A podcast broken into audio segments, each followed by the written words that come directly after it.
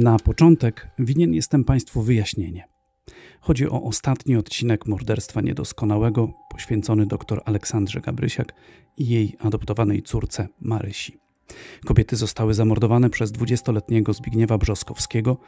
Te wydarzenia miały miejsce na początku 93 roku w Elblągu. Co najbardziej uderzające w tej historii to to, że dr Ola swojemu późniejszemu oprawcy niosła pomoc. Po publikacji tego odcinka skontaktowała się ze mną rodzina Aleksandry Gabrysiak i Marysi, zwracając uwagę, że nie wszystko wyglądało dokładnie tak, jak opowiedziałem. Bo owszem, doktor Ola udzielała pomocy Zbyszkowi, ale to nie jego przygarnęła pod dach. W tej historii jest jeszcze inny chłopak, Leszek, którego w Wigilię 1990 roku pani doktor zastała na dworcu PKP w Elblągu. Przygotowując ostatni odcinek, starałem się jak najwierniej odtworzyć sytuację sprzed 30 lat. Znajomi pani doktor, z którymi rozmawiałem, zapamiętali to tak, jak zaprezentowałem w nagraniu.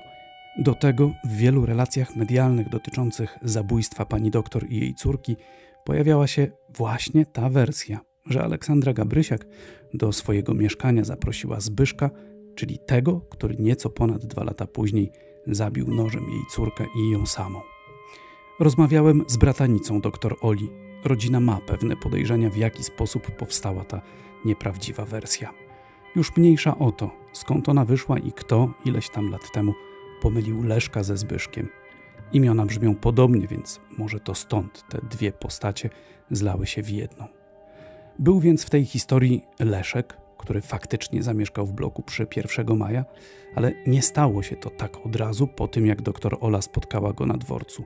Aleksandra Gabrysiak zdecydowała się go przyjąć po wielu długich, poważnych rozmowach i po uzyskaniu z jego strony solennej deklaracji w kwestii poprawy, jeśli chodzi o nadużywanie alkoholu.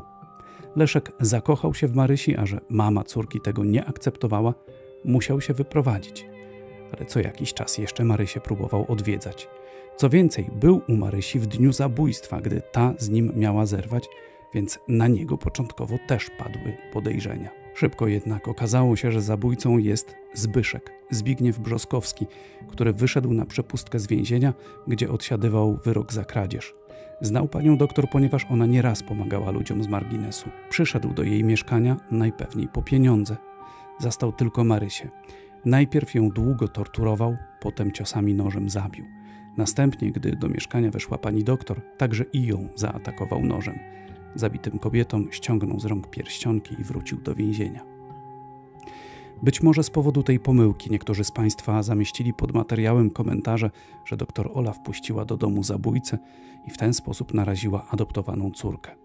Przykro mi z tego powodu i przepraszam. Przy okazji powiem, że staram się śledzić Państwa komentarze pod odcinkami Morderstwa Niedoskonałego i zawsze jest mi niezmiernie przykro, gdy czytam opinie, a takie się zdarzają, że to ofiara jest winna, a nie sprawca. Bo po co wpuściła, bo dlaczego z nim poszła, bo czemu z nim rozmawiała, bo gdzie się pakował, bo kto rozsądny o takiej porze pojawia się w takim miejscu. Tak jak gdyby to w jakikolwiek sposób tłumaczyło mordercę. W historii, którą dziś chcę Państwu opowiedzieć, sprawca długie lata pozostawał bezkarny, choć właściwie wiele osób ze wsi wiedziało, że to on zamordował. I po dziś dzień są tacy, którzy przekonują, że sprawa nie jest jednoznaczna i jakoś tego mordercę próbują wytłumaczyć, że przecież matka mogła córkę upilnować, że przecież córka wypiła alkohol i to pewnie dlatego. Zapraszam do wysłuchania historii o morderstwie, które miało miejsce w połowie lat 90. Morderstwo niedoskonałe. Opowiadamy o zbrodniach, które po latach wciąż budzą emocje. Zapraszam, Tomasz Ławnicki. Cztery razy prokurator w Jędrzejowie umarzał sprawę z powodu niewykrycia sprawcy. Choć i mieszkańcy mówili między sobą, że to Maciej S. musiał zabić, ale i policja zdawała sobie sprawę, że są w tej sprawie, jeśli nie dowody, to solidne poszlaki – no i sąd w Kielcach musiał jednak dostrzegać, że sprawcę wykryć się da, skoro za każdym razem uchylał postanowienie o umorzeniu i nakazywał zgromadzenie nowych dowodów. Ale też pewnie nie byłoby tego, gdyby nie rodzice zamordowanej Eli, którzy raz po raz jeździli do różnych urzędów, rozmawiali, pisali odwołania i robili wszystko, by jednak mordercę córki spotkała sprawiedliwość. Pewnie też swoją rolę w tej historii odegrał reportaż, jaki ukazał się najpierw na łamach lokalnego, dziś już nieistniejącego kieleckiego słowa ludu, a potem w ogólnopolskim przeglądzie. O sprawie zrobiło się głośniej, piąte umorzenie pewnie nie przeszłoby bez echa i w końcu sprawcę udało się doprowadzić na ławę oskarżonych i skazać. Ale uprzedzam wypadki. Do morderstwa 38-letniej Elżbiety, kobiety z niepełnosprawnością intelektualną, doszło w wakacje 1995 roku. Ela po raz ostatni była widziana na wiejskiej dyskotece w Błogoszowie koło Jędrzejowa. Następnego dnia znaleziono najpierw jej but, a potem całe zakrwawione, zmasakrowane ciało. Leżało na polu kartofli. Andrzej Nowak-Arczewski, autor książek reporterskich, do Błogoszowa przyjechał w roku 2001. Po tej wizycie napisał reportaż Morderstwo w dyskotece. Dziś tak wspomina wizytę w tej wsi, rozmowy z jej mieszkańcami, a przede wszystkim z mamą Eli. W tej wsi Błogoszów był pan ho, 20 lat temu. Co to za wieś? Jakby ją pan opisał? Jak ona wtedy wyglądała? Bardzo trudno mi było jechać do tej wioski, bo ona była oddalona od głównych szlaków. Pamiętam, że do Jędrzejowa bez trudu jechałem z Kielc, bo jest dobra droga krakowska. Natomiast do Błogoszowa to z trudem dotarłem bo wioska leży na uboczu, jak pamiętam gdzieś obok lasu. Dojazd był bardzo trudny, droga bardzo kiepska. Musiałem kilka razy pytać mieszkańców, jak dotrzeć do tej wioski. Również jak nawet jak dotarłem do tej wioski, to z trudem mi się udało odnaleźć zabudowania rodziny zamordowanej Eli. Musiałem kilka razy pytać, gdzie y, mieszka ta rodzina, bo ta rodzina mieszkała gdzieś tak w oddaleniu, też z trudem mi się udało dotrzeć jakąś polną drogą, y, samochodem właśnie przyjechałem do tej rodziny. I od razu zacząłem rozmowę, tak jakby ta pani, matka Eli czekała na mnie. Także ona, ona czekała wtedy na każdy y, list, na każdego człowieka z zewnątrz, no bo ona żyła tą sprawą. Na kogokolwiek, kto by dał jej nadzieję na, na jakiekolwiek rozwiązanie sprawy, tak, Tej, tego zabójstwa. Tak, ona, ona myślała, no bo ja przyjechałem samochodem z rejestracją kielecką, no to ona już sobie pomyślała, bo ona w oknie, w oknie siedziała i czekała na listonosza, czekała na jakiegoś urzędnika, czy to z gminy, czy z sądu, czy z prokuratury, bo ona po śmierci Eli, no, żyła tylko sprawą Eli. Chciała tę sprawę wyjaśnić i dlatego też mnie potraktowała jako urzędnika, który przyjedzie i jej w tej sprawie pomoże. Co mama mówiła o samej Eli? Jaką była córką? No właśnie, jak tylko ja przyjechałem i powiedziałem, że jestem dziennikarzem, to ona zaczęła mnie obejmować, całować i mówi, panie redaktorze, bardzo się cieszę, że pan przyjechał do nas chciałam powiedzieć o Eli, że to była moja ukochana córka, chociaż była niepełnosprawna, no można tak delikatnie powiedzieć, no psychicznie chora, lub też różnie to określić, ale wszyscy wiedzieli w wiosce, że ta córka, no chociaż ma, miała, jak zginęła 37-38 lat, to ona była jedyną taką nadzieją dla swojej matki. Ta córka żyła z matką, no i ta e, matka cały czas opowiadała o Eli. Czyli to tutaj jak patrzę na ten mój reportaż, czyli Teresa Soboń, matka Eli zaczęła rozmawiać, że to była dziewczyna taka uczciwa, szlachetna, że pomagała jej, słuchała matki, że to cokolwiek tylko matka powiedziała, żeby zrobiła, to zrobiła, nie sprzeciwiała się. No była do rany przyłóż, można powiedzieć. Taka wspaniała dziewczyna, która no, połączył ich los razem, w tym sensie, że razem zamieszkali. Tak, mhm. oczywiście Ela nie założyła rodziny, więc to było jeszcze silniejsza więź między, między nimi. Ale ta niepełnosprawność nie była chyba jakaś głęboka. Tutaj, tak jak opowiadała mi matka, nie była taka szczególnie głęboka, ale no było, było takie stwierdzenie, tak jest też w aktach sprawy, no, że jest pewna niepełnosprawność. No, w takiej wiosce, panie redaktorze, no to wiadomo, zawsze to jest już piętno na no takim tak, tak. Bo u nas no, w większych miastach, w większych środowiskach, no to ta niepełnosprawność nie, nie byłaby tak widoczna. Natomiast w małym środowisku to od razu ludzie czasami no, próbują zadziobać takiego człowieka i od razu już jest takie piętno stawiane, już wszyscy patrzą inaczej na takiego człowieka. No trudniej żyć takiemu człowiekowi. Ale czy tej Eli ktoś dokuczał? No tutaj z tych dokumentów, z tych moich rozmów z jej matką wynika, że nie było takich specjalnych przypadków, żeby ktoś jej dokuczał. No na pewno, na pewno była wyśmiewana, na pewno była inaczej traktowana. No bo ja do tego zmierzam, panie redaktorze, że dlaczego akurat ten człowiek, ten mężczyzna, no znajomy właściwie od dziecka Eli, postanowił no, mhm. ją zabić, no, wykorzystać. No myślę, że wiedział o jej pełnej niespełności, o jej dobrym sercu, no i ona nie spodziewała się, że może dojść do takiej e, sytuacji. Ela chyba była zbyt prostoduszna, by móc podejrzewać, że ktoś jej zechce zrobić krzywdę. Wprawdzie wiekiem dobiegała już czterdziestki, jednak mentalnie pozostawała w sumie dzieckiem. A Maciej S. oczywiście, że zdawał sobie sprawę z jej niepełnosprawności. Mieszkał raptem 300 metrów od niej. Znał ją od zawsze i ona jego też. W Błogoszowie mieszka coś koło 400 osób. Jasne, że w takiej wsi znają się wszyscy, więc i wszyscy znali Elę. Właściwie Elkę. Andrzej Nowa-Karczewski w swoim reportażu odnotował. We wsi wołali na nią Elka. Wszyscy wiedzieli, że jest upośledzona umysłowo, ale nikt z tego powodu nie dokuczał ani jej, ani rodzinie. Sama też nikomu przykrego słowa nie powiedziała. Była spokojna, trochę nawet bojaźliwa, wolała przebywać z tymi, których znała. Pomagała w gospodarstwie, sprzątała w domu. Zawsze lubiła muzykę.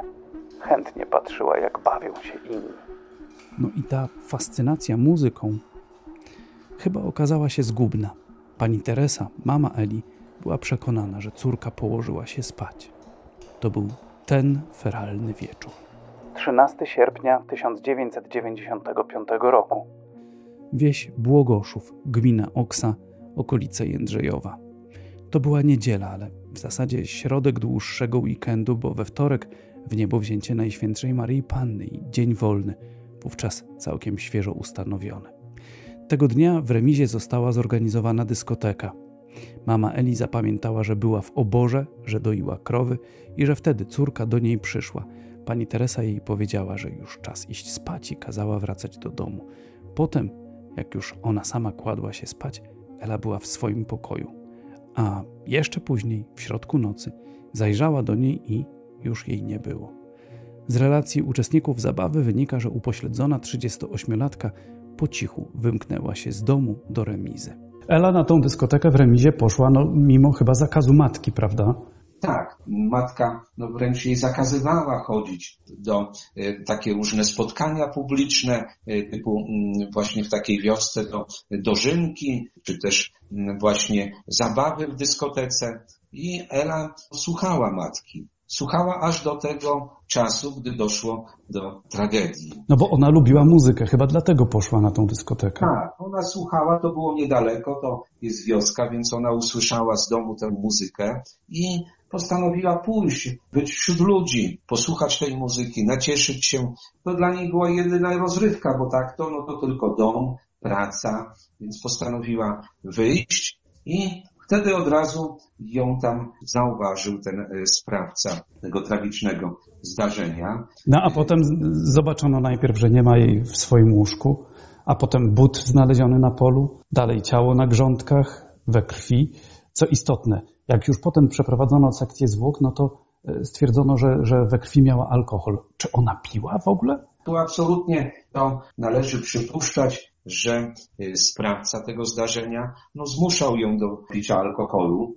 No, być może napiła się i dlatego też no, stwierdzono tę obecność alkoholu. Więc tutaj ten sprawca no jeszcze nie dość, że wykorzystał osobę niepełnosprawną, no to jeszcze chciał dodatkowo spoić ją alkoholem, no jeszcze ten stan nieczeźwości też wykorzystać, wykorzystać dodatkowo tę osobę, tak sobie ułatwić sprawę. Do kwestii alkoholu jeszcze wrócę. Po latach udało mi się porozmawiać anonimowo z paroma mieszkańcami Błogoszowa i temat alkoholu w tych rozmowach się pojawił, ale to za moment. Najpierw jeszcze o nocy, gdy Ela zaginęła. Przypomnę, pani Teresa opowiedziała reporterowi, że do pokoju córki zajrzała w środku nocy i nie zastała jej. Najpierw wyszła przed dom i zaczęła ją wołać, potem z synem obeszli chałupę i też nic. Gdy zrobiło się jasno, poszukiwania zaczęły się na większą skalę. Syn samochodem objechał las, rozpytali wszystkich z rodziny. Gdy nikt nie był w stanie wskazać, gdzie może być Ela, matka na posterunku policji zgłosiła zaginięcie córki. Ale zanim policja przystąpiła do poszukiwań, siostra pani Teresy znalazła na polu but. Pokazała go mamie Eli, a ta już wiedziała, że z córką musiało się stać coś złego. Niedługo potem, tam gdzie rosną ziemniaki, rodzina znalazła ciało 38-latki. Zmasakrowane, zakrwawione w błocie. Sekcja zwłok wykazała wielokrotne złamanie kości twarzoczaszki, krwawe wylewy. Krew dostała się do dróg oddechowych i płuc. Morderca zadawał ciosy ze znaczną siłą, albo pięścią, albo obutą nogą. Mógł też bić ofiarę kijem. Krew tryskała na wszystkie strony, wylewała się z ran. Morderca musiał więc mieć pobrudzone nią ubranie. We krwi ofiary stwierdzono alkohol. Sprawca zapewne zmusił ją do picia, bo Ela nigdy nie brała do ust ani wódki, ani wina. Potem próbował ją zgwałcić. Broniła się, drapała. Wtedy morderca zaczął zadawać ciosy. Tak w swoim reportażu opisywał Andrzej Nowak-Arczewski. Po zabójstwie upośledzonej 38-latki policja podjęła standardowe działania. Gdy okazało się, że Ela nocą poszła na dyskotekę, przede wszystkim przesłuchano uczestników zabawy. Nie dowiedziano się najważniejszego, z kim kobieta wyszła z imprezy. Parę osób widziało, jak stoi pod płotem. Jeden ze świadków zeznał, że widział, iż odchodziła w towarzystwie dwóch, trzech osób, ale zarzekał się, że nie jest w stanie ich rozpoznać. Ale to nie tak, że policja została zupełnie z niczym. Przy zwłokach Edi znaleziono zapałki czechowickie oraz szklankę. I teraz uwaga. Jeden ze świadków z dyskoteki powiedział, że Maciej S. w trakcie imprezy prosił go o ogień i ten dał mu właśnie takie zapałki. I druga rzecz. W bufecie zapamiętano, że Maciej S. wziął szklankę i już jej nie oddał. Prosta sprawa. Wystarczyło więc wziąć szklankę, zdjąć z niej odciski palców, porównać z liniami papilarnymi Macieja S., ale lokalna policja jakoś tak zabezpieczała dowody, że ślady palców na szklance były pozacierane i zupełnie nie nadawały się do badań. Ludzie opowiadali też, że kiedy przyjechała policja i dokonywano oględzin miejsca zbrodni, Maciej S. stał i patrzył z oddali. Brat Eli komentował, że wyglądało to tak, jakby się bał podejść bliżej, bo może policyjny pies coś by wyczuł. I jeszcze jedno. Na rękach Macieja S. zauważono dziwne zadrapania. Świadkowie mówili, że gdy był na dyskotece, to niczego takiego nie zauważyli. On sam powiedział tyle, że jak czyścił rower, to pokaleczył się szprychą i stąd te zadrapania. Niestety nie udało się ustalić, w jakich ubraniach Maciej S. był na dyskotece, aby móc je oddać do badań i sprawdzić, czy są na nich ślady krwi. A potem zaczęły się dziać dziwne rzeczy. Parę miesięcy po zabójstwie Elżbiety w komendzie policji w Jędrzejowie odebrano telefon. Anonimowy rozmówca powiedział tylko tyle. Elkę zabił Mariusz i odłożył słuchawkę. Krótka rozmowa została nagrana i bardzo szybko ustalono, że to Maciej S. dzwonił na komendę. Jak powiedział mi jeden z mieszkańców Błogoszowa, nie było to trudne. Maciej S. się bowiem jąka. Policja nawet skierowała przeciw niemu do sądu sprawę o składanie fałszywych zeznań, ale go uniewinniono. I druga dziwna rzecz, po kolejnych paru miesiącach, pod koniec roku 96, ktoś na płocie otaczającym dom pani Teresy wyrył kamieniem napis: Ja zabiłem Elkę, Sylwę. I tu się urywało. Sporządzono opinię grafologiczną napisu na płocie i biegły stwierdził, że jego autorem może być Maciej S. A jednak prokuratura w Jędrzejowie raz po raz umarzała dochodzenie w sprawie zabójstwa Eli z powodu braku wystarczających dowodów. Więc to było olbrzymie, olbrzymie przeżycie dla matki, olbrzymia tragedia, no bo Ela była, tak jak powiedzieliśmy na początku, jej jedyną nadzieją. Tak jak w każdej takiej wiosce mm, jest, że no dzieci czasami no wychowuje się, żeby chociaż jedno zostało przy rodzinie, mm -hmm. żeby się opiekowało starszą mm -hmm. osobą. No i matka straciła tę ukochaną córkę. We wsi ludzie właściwie od samego początku wskazywali, że to może być Maciej S. Jednym ze śladów były zapałki, które były znalezione przy zwłokach Eli, a ludzie pamiętali, że on takie zapałki miał na tej dyskotece w remizie. Tych śladów było sporo, a jednak Maciej S. bardzo długo nie, nie został postawiony w stan oskarżenia. Tak, to już było dla mnie bardzo ciekawe, że był cały czas podejrzewany, ale nie postawiono mu zarzutu, że cały czas sprawę umarzano. No, matka Eli nawet przypuszczała, że on musi mieć jakieś kontakty, on lub jego rodzina z organami ścigania. No bo jak to jest możliwe, żeby tyle było śladów, tyle było no, świadków, Tutaj, tak jak pan redaktor wspomniał o zapałkach, szklanka była pożyczona, ten sprawca pożyczał y, właśnie wychodząc z remizy. Dużo było kroków wiodących do sprawcy, a mimo tego nie był aresztowany. No matka Eli nie miała dowodów na to, że są jakieś powiązania y, sprawcy rodziny z organami ścigania ale coś było nie w porządku i mnie jako dziennikarza tutaj to zainteresowało i dlatego pojechałem, postanowiłem pojechać tam na miejsce, nie tylko właśnie z akt sądowych przygotować taki artykuł czy reportaż, ale właśnie pojechać do tych ludzi, porozmawiać i to mnie zastanowiło, że y, prokurator w Jędrzejowie umarza sprawę, a sędzia z Kielc uchyla to postanowienie o umorzeniu. I tak było dwu lub nawet trzykrotnie i to było tym bardziej zastanawiające. No a z drugiej strony to było ciekawe w tej sprawie dla mnie jako reportera, to ten niesamowity upór, panie redaktorze, matki Ewy. No właściwie dzięki niej, no ta sprawa ostatecznie, tak jak mi pan powiedział, bo ja już do końca tej sprawy nie pilotowałem, ostatecznie no, sprawca został skazany, prawda? Ale ile lat to trwało, tak, zanim tak, w ogóle stanął przed sądem? Bo, tak, bo to przypomnijmy, sprawa miała miejsce w 1995 roku. Ja odwiedzam Łogoszów w 2001 roku, no a skazanie nastąpiło jeszcze kilka lat później, prawda? Tak, tak.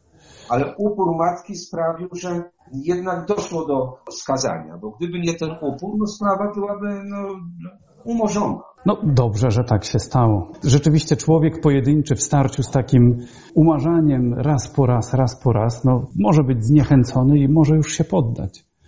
Tak, i tu panie redaktorze, niewiele jest takich osób jak matka Eli. To musimy tu podkreślić w tej sprawie, bo takich spraw jest wiele i jest wiele spraw umarzanych, ale tutaj w tym przypadku konkretny taki upór człowieka, matki Eli, doprowadził do skazania człowieka, no bo ja tutaj piszę w tym tekście, my pamiętamy o tym, że no matka kilkakrotnie pisała różne dokumenty, odwołania do sądu, do prokuratur, że te pisma albo ona przygotowywała jak potrafiła, albo jej syn, albo y, specjalne no, biuro zajmujące się pisaniem pism urzędowych.